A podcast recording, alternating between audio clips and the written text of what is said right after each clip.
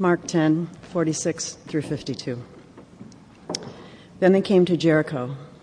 As Jesus and his disciples, together with a large crowd, were leaving the city, a blind man, Bartimaeus, which means son of Timaeus, was sitting by the roadside, begging.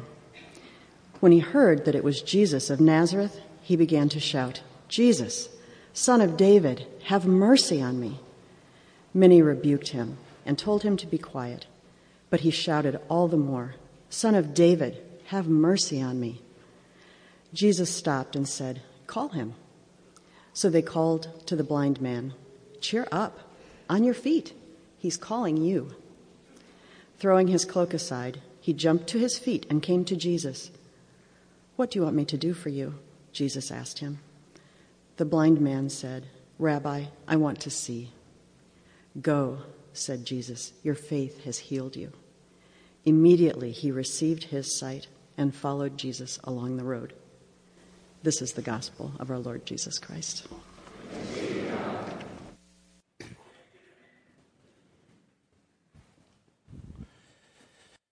In this series on encountering Jesus, I have uh, frequently said it would be a good idea for us to imagine what it was like to be in the place where these kinds of things happen. You remember those comments I made along the way? This is one of those occasions where it's next to impossible to truly imagine this. We'll, we'll do our best, but here's what I mean. You really can't imagine being blind, can you? You really just don't know what it's like. I remember as a kid uh, wondering what it would be like and closing my eyes and wandering around my own house that I knew very well and banging into things and all that kind of stuff. You know, you would do things like that as a kid. But I don't know what it's like to be blind. I can't imagine it. But this man could. As a matter of fact, one time I uh, kind of uh, pretended like I was blind, but it was for a really good reason. Um, I was in high school and we had this musical, and it was about blind Bartimaeus, the story. It was a great musical, and for whatever reason, I got the lead role, and I was blind Bartimaeus. And so I had to sing and all that kind of stuff. And, and uh, I talked to some people about what it might look like to look like you were blind. And so I studied that and tried to come up with ways of looking like I was blind. And to my delight, after the show was over, people came to me and said, Man, that was really eerie, especially for those of us who were sitting up front, because it looked like you were blind. So I did a pretty good job, apparently, acting like I was blind, but I wasn't blind. I could see everybody. I was pretending. This man wasn't pretending. His life was a life of complete darkness. And unlike us, he had to make his way by begging for everything. As a matter of fact, for the people who saw blind Bartimaeus on this day when Jesus encountered him, they wouldn't have been surprised by this at all. The city was Jericho. It was one of the cities on the way to Jerusalem, and it was routinely uh, used as a passing through point by pilgrims. As a matter of fact, you could have gotten to Jerusalem from different parts of Palestine more quickly, but routinely, the Jewish people would skirt around Samaria, people they didn't like, to go through Jericho and then to go up to Jerusalem. And so there were a lot of people who converged on this town. It was a wonderful, a beautiful town from what the scholars tell us, but as soon as you walked into the town, there were beggars everywhere. Because that was the place. It was the hub of activity, so there you begged for what you needed.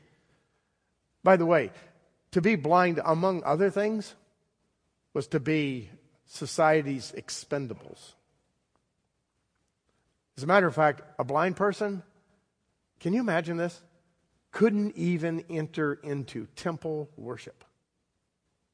They wouldn't let him in the temple. They had to be on the outskirts. So you can see this man on the outskirts of the city crying out because he's blind and asking for alms for the poor. But on this day, his fate, as you know, changed forever. Because he heard the hubbub of the crowd. He knew from the voices that they were talking about Jesus who was coming to town. He knew from previous conversations with people who Jesus was. We have reason to believe that he was anticipating Jesus coming. And when he heard, he got all excited. And he shouted out from along the road, Jesus, son of David, have mercy on me. Son of David, the only time it's used in this particular gospel in Mark. A divine title. Son of David, have mercy. And he said it again. Remember, I said they were expendable, these folks? So, what was the response of the crowd? Shut up, beggar. Be quiet, blind man. Find your place at the back of the crowd. Be quiet. And he would listen to none of them. And he shouted out, Jesus, son of David, have mercy on me. And Jesus heard him. And he stopped. And he turned around. And as he turned around, the crowd said, Hey, take heart, man. He's calling you. Get on your feet. I'll help you up. We'll take you to Jesus. You know, if I was the blind man, I would have reached out, even without sight, to slap one of them. Don't pretend like you like me. You didn't care about me a moment ago. You want to be on the bandwagon now. You want me to be the object of some sort of healing miracle? Why are you so interested in helping me up now? But the blind man apparently didn't do that because he knew his great need and he got up with the help of others and he moved towards Jesus. When he got to where Jesus was, Jesus said something to him. He said, Sir, what do you want me to do for you? Isn't that an odd question?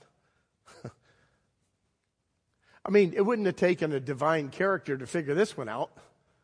The blind man is fumbling and bumbling his way forward with the help of others just to see Jesus, and he can't see him. And it's likely because the blind often did that. They reached up to touch the other, to feel them, because that was their form of sight.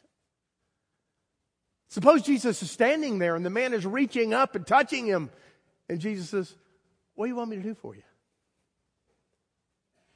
What an odd question. You know, it's possible, we just conjecture, don't we, about these things. It's possible that Jesus was saying that because he knew that the blind man, even though he was bold enough to shout out his name, might not have had the courage to say, I want to be healed of my blindness. He might have been thinking to himself, I'll go up there. And once he got up there, he froze and he said, I can't tell him. I can't say, please heal me. That's too big of a request. I'll just say to Jesus, Lord, you know I'm destitute. Can you help me out a little bit? Maybe.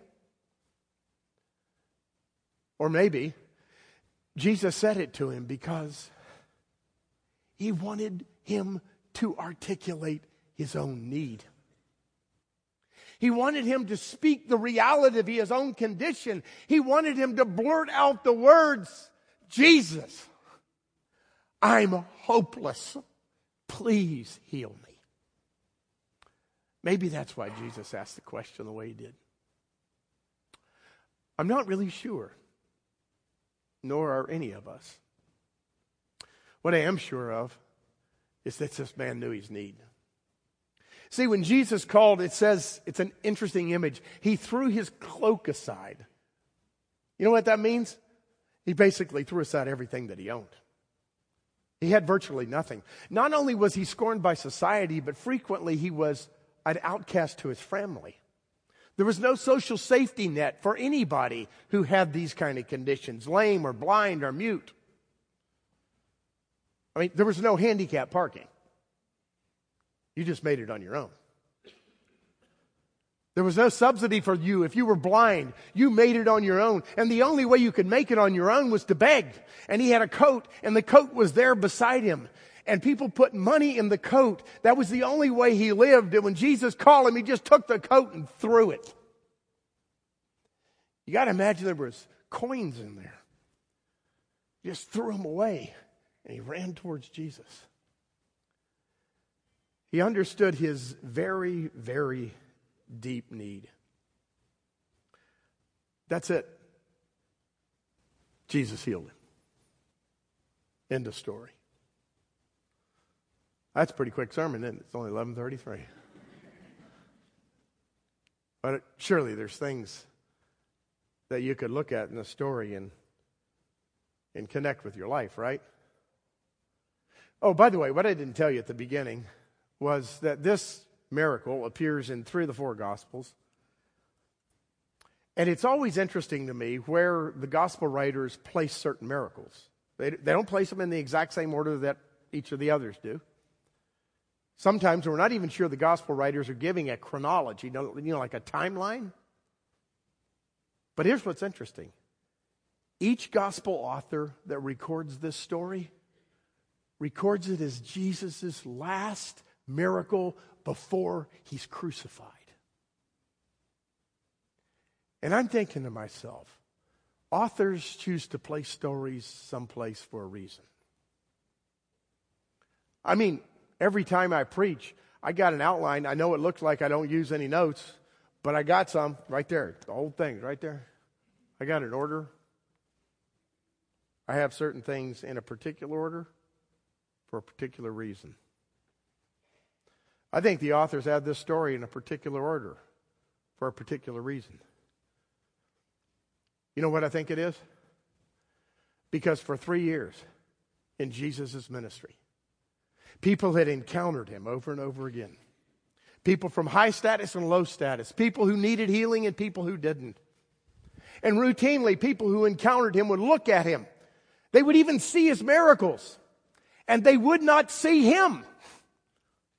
They did not have the ability to see who he was. They didn't realize he was the son of David. He was the son of the most God, high God. He was the one who would bring salvation if you would just ask. They didn't see it, many of them.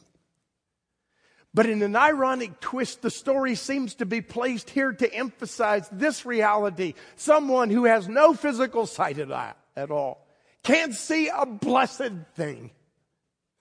Only hears the words of Jesus and he sees. Not just physical sight, he sees with his heart that Jesus is his only and his last hope. Oh Lord, have mercy on me. It stands as a pillar of faith. It stands as a reminder that all of us are in such a condition, that all of us are spiritually blind unless God opens our heart, that all of us are deeply needy. And when Jesus says, What is it do you need? Let's just tell him. Well, what about the story other than that? I love um, the blind man's persistence, don't you? He had every reason to shut up. He had no power. Everybody was telling him to shut up, but he refused. I will not be quiet. Jesus is here, and I need him. He was so persistent that he asked. He asked again and again. You know, this is not the first time we hear this in the New Testament, right? Jesus tells us that there was a, a widow who, again, one of the destitute in society who had nothing. And she continually returned to the same judge over and over again for a particular case, bugging him until finally Jesus said, This judge got so tired of this insistent widow that he gave in and he said, Okay, I'll give you what you ask. And why did Jesus tell the story? He said, That's the way you're supposed to live before God, your heavenly Father. Just be persistent. Continue to ask. Let me put it another way. He'll never be annoyed. He's your heavenly father. I've said it before, but one of the worst parts about being a father is growing old and your kids not depending on you as much as they used to. Right? They depended on me for everything before. And sometimes it was kind of annoying. I'm not God, right? I'm not perfect. Sometimes it was kind of annoying, but for the most part, I liked it. It depended on daddy. And now they're gone. My son's in California, and the sons are even more this way. They don't need anybody's help. I love hearing from him, but he hardly ever asks for anything. My daughter's a little different. She lives in Indianapolis, and she asks whenever she wants. But, you know. Not as much as she once did. and I kind of miss it. This man is persistent. He's like a child. Jesus, son of David, have mercy on me. I love his persistence. And I love the fact that Jesus tells us we ought to do the same. You know, when you ask, especially for something like physical healing or something you need, you know, right, that Jesus won't always say yes. I, I didn't always say yes. Jesus decides. In spite of the fact that the gospel seemed to imply that you ask anything in his name and he'll give it to you, we understand when we balance scripture that that means he's not going to give you something that you don't need. And he's not going to give you the kind of eternal life which means you'll never die on this earth because you will, but you'll find the resurrection. He's not going to give you everything you ask for any more than a father would give a child everything they ask for. And on occasion, he gives you a hard answer. I can remember reading for the first time the narrative of the Apostle Paul when he said he had this deep thorn in the flesh. Man, I'd love to know what that thorn was. Why didn't he tell us? Paul, give us some more information. He didn't. He just said he had this deep thorn in the flesh and he begged and begged God to take it away. And the answer was, No, Paul. My grace is sufficient for you. Why? Because my strength is made perfect in your weakness. And so Paul said, I will boast in my weakness so that the grace and power of God will be manifest. There's sometimes, even in our persistence, that God says, No, not that. But you know what? He never tells us not to ask. He says, continue to ask and to be persistent. That's the first thing I love about this story. Second thing I notice about this story is there's no one, no one who's so insignificant that Jesus will overlook them. We got a bunch of those stories that precede this one. We got a leper who's a complete outcast and nobody could be around him or touch him. And Jesus reaches out with his physical hand and touches and heals. We have a woman who's bleeding. A hemorrhage has been bleeding for years and she would be on the outside of the tent, so to speak, because she's not welcome with a bleeding hemorrhage and Jesus reaches out and touches her. He does this for children. He does it for paralytics. He does it for people who are insignificant because nobody's so insignificant that Jesus won't touch them. I love that because I guarantee you, because of whatever circumstance in your life, there's somebody here this morning who's sitting there thinking, no, God doesn't really care about me. That's not true. This story tells another story. He cares deeply about you.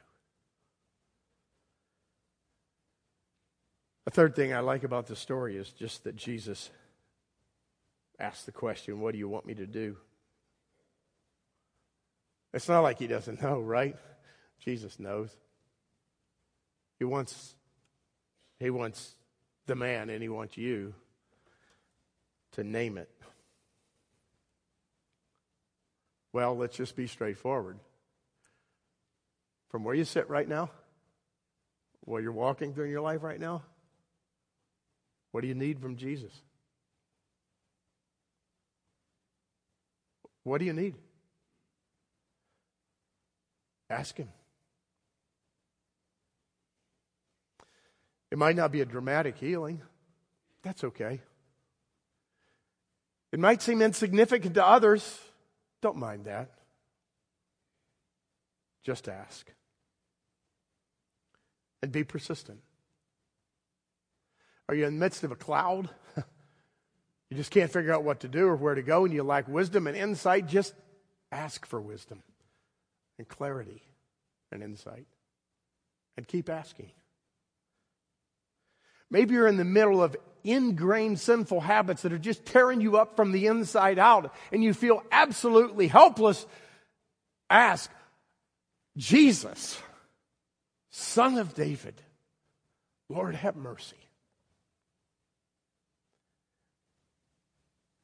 You know, maybe, maybe you're a person who's heard the gospel story over and again. And you think, that's just really amazing. That's, that's really cool. But I don't really get it.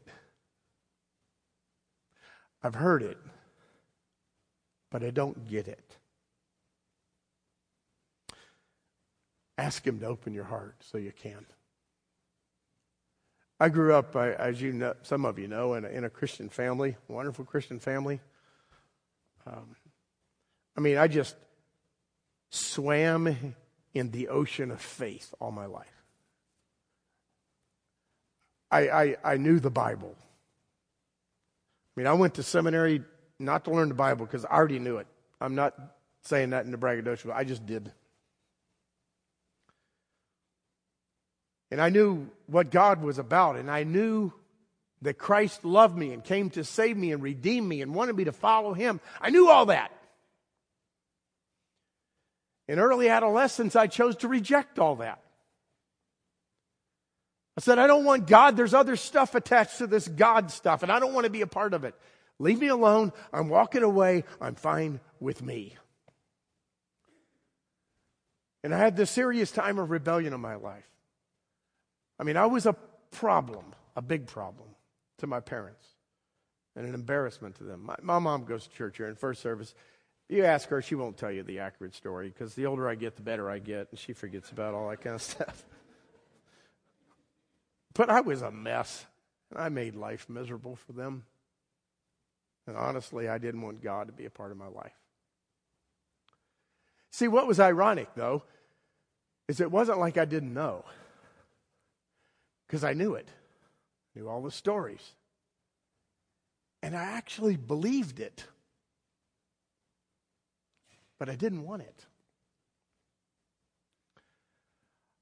I remember sitting in one class after another. We used to have to take Bible classes in my high school New Testament, Old Testament. I had all the answers. I, I've been working on that for a long time, having all the answers, and I still can't get over it. But no, I, I, I, I, knew the answers, and I would spout them off. And on one occasion after class, a teacher that I respected a lot came up to me, and they used to call me Bobby back there. Um, said, Bobby, um, when are you going to get real and turn your life over to Jesus? And I can remember it as if it was yesterday. I said to him, Mr. Rice, that was his name. Mr. Rice, I don't want to. Do you understand that? I know it. And I actually believe it. And I actually think other people ought to, but I don't want to. And as I told him, I've watched people growing up as a kid decide they're going to follow Jesus and get all emotional about it, and then it's all gone and they have to do it all over again. They can't ever. I said, I'm not doing that, Mr. Rice. And I'm not going to pretend either. I'm not a good pretender, at least on some things. I'm not going to pretend. And he just listened to me. And then he said to me something that changed my life. He said, Bobby, I got a request. I said, Sure. What is it? He said, I know you don't want God. But will you just go home and every night from here out, just kneel down by your bed and pray this simple prayer God, I don't want you. But will you open up my heart so I can desire you? Now, you got to understand how arrogant I was and self centered. And I said to him, Sure, I'll do that. But I'm going to tell you I don't mean it. He said, I don't care. Will you do it? So, yeah, I'll do it. And I did. You know the rest of the story. I'm here. It happens. Even when you don't understand And maybe even when you don't want it, God grace will invade your life. So, my question for you is where are you in your stage of life? I don't know. It could be it could be just a great need. Maybe it's a lack of understanding and you just need to understand. Ask God. Maybe it's rebellion and you don't want God and you know you don't want God. Just say to God, look, I don't want you. So if you want me, you're going to have to do something on me because I don't want you. I got great needs, God. Ask Him. And He'll respond. Matter of fact, I can't promise you that if you ask for healing in a particular area of your life as to a physical need, God will say yes. But I know this.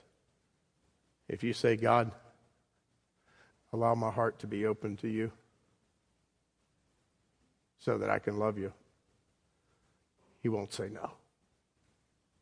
Let's pray. God, you're very gracious to us. Um, you pursue us when we don't pursue you. On occasion, we have uh, the good sense to acknowledge our need completely and thoroughly. And like the man who was blind, we shout out to you, Lord, have mercy. We pray, Lord, that this week you will take that prayer on those lips of that blind man and, and make it our prayer, no matter where we are. Even if we've loved you and for, served you for years, we, we know areas of great need, Lord, and let us cry out to you. Lord, have mercy. And if there's someone here who doesn't understand, and it's still a real mystery to them what this thing called faith and the gospel of Jesus Christ is all about, help them. Even if it doesn't feel emotional to them, even if it feels like just words to them, help them to cry out to you and say, Lord, open my eyes, have mercy. We're grateful, Lord, that if we do, you will. You, will never uh, push us away. You'll always uh, open up the eyes of our hearts so we can see you. And then, of course, you'll give us a, a choice to make about whether or not to follow you. So we pray for open hearts and open minds and a willingness to follow you through Christ our Lord. Amen.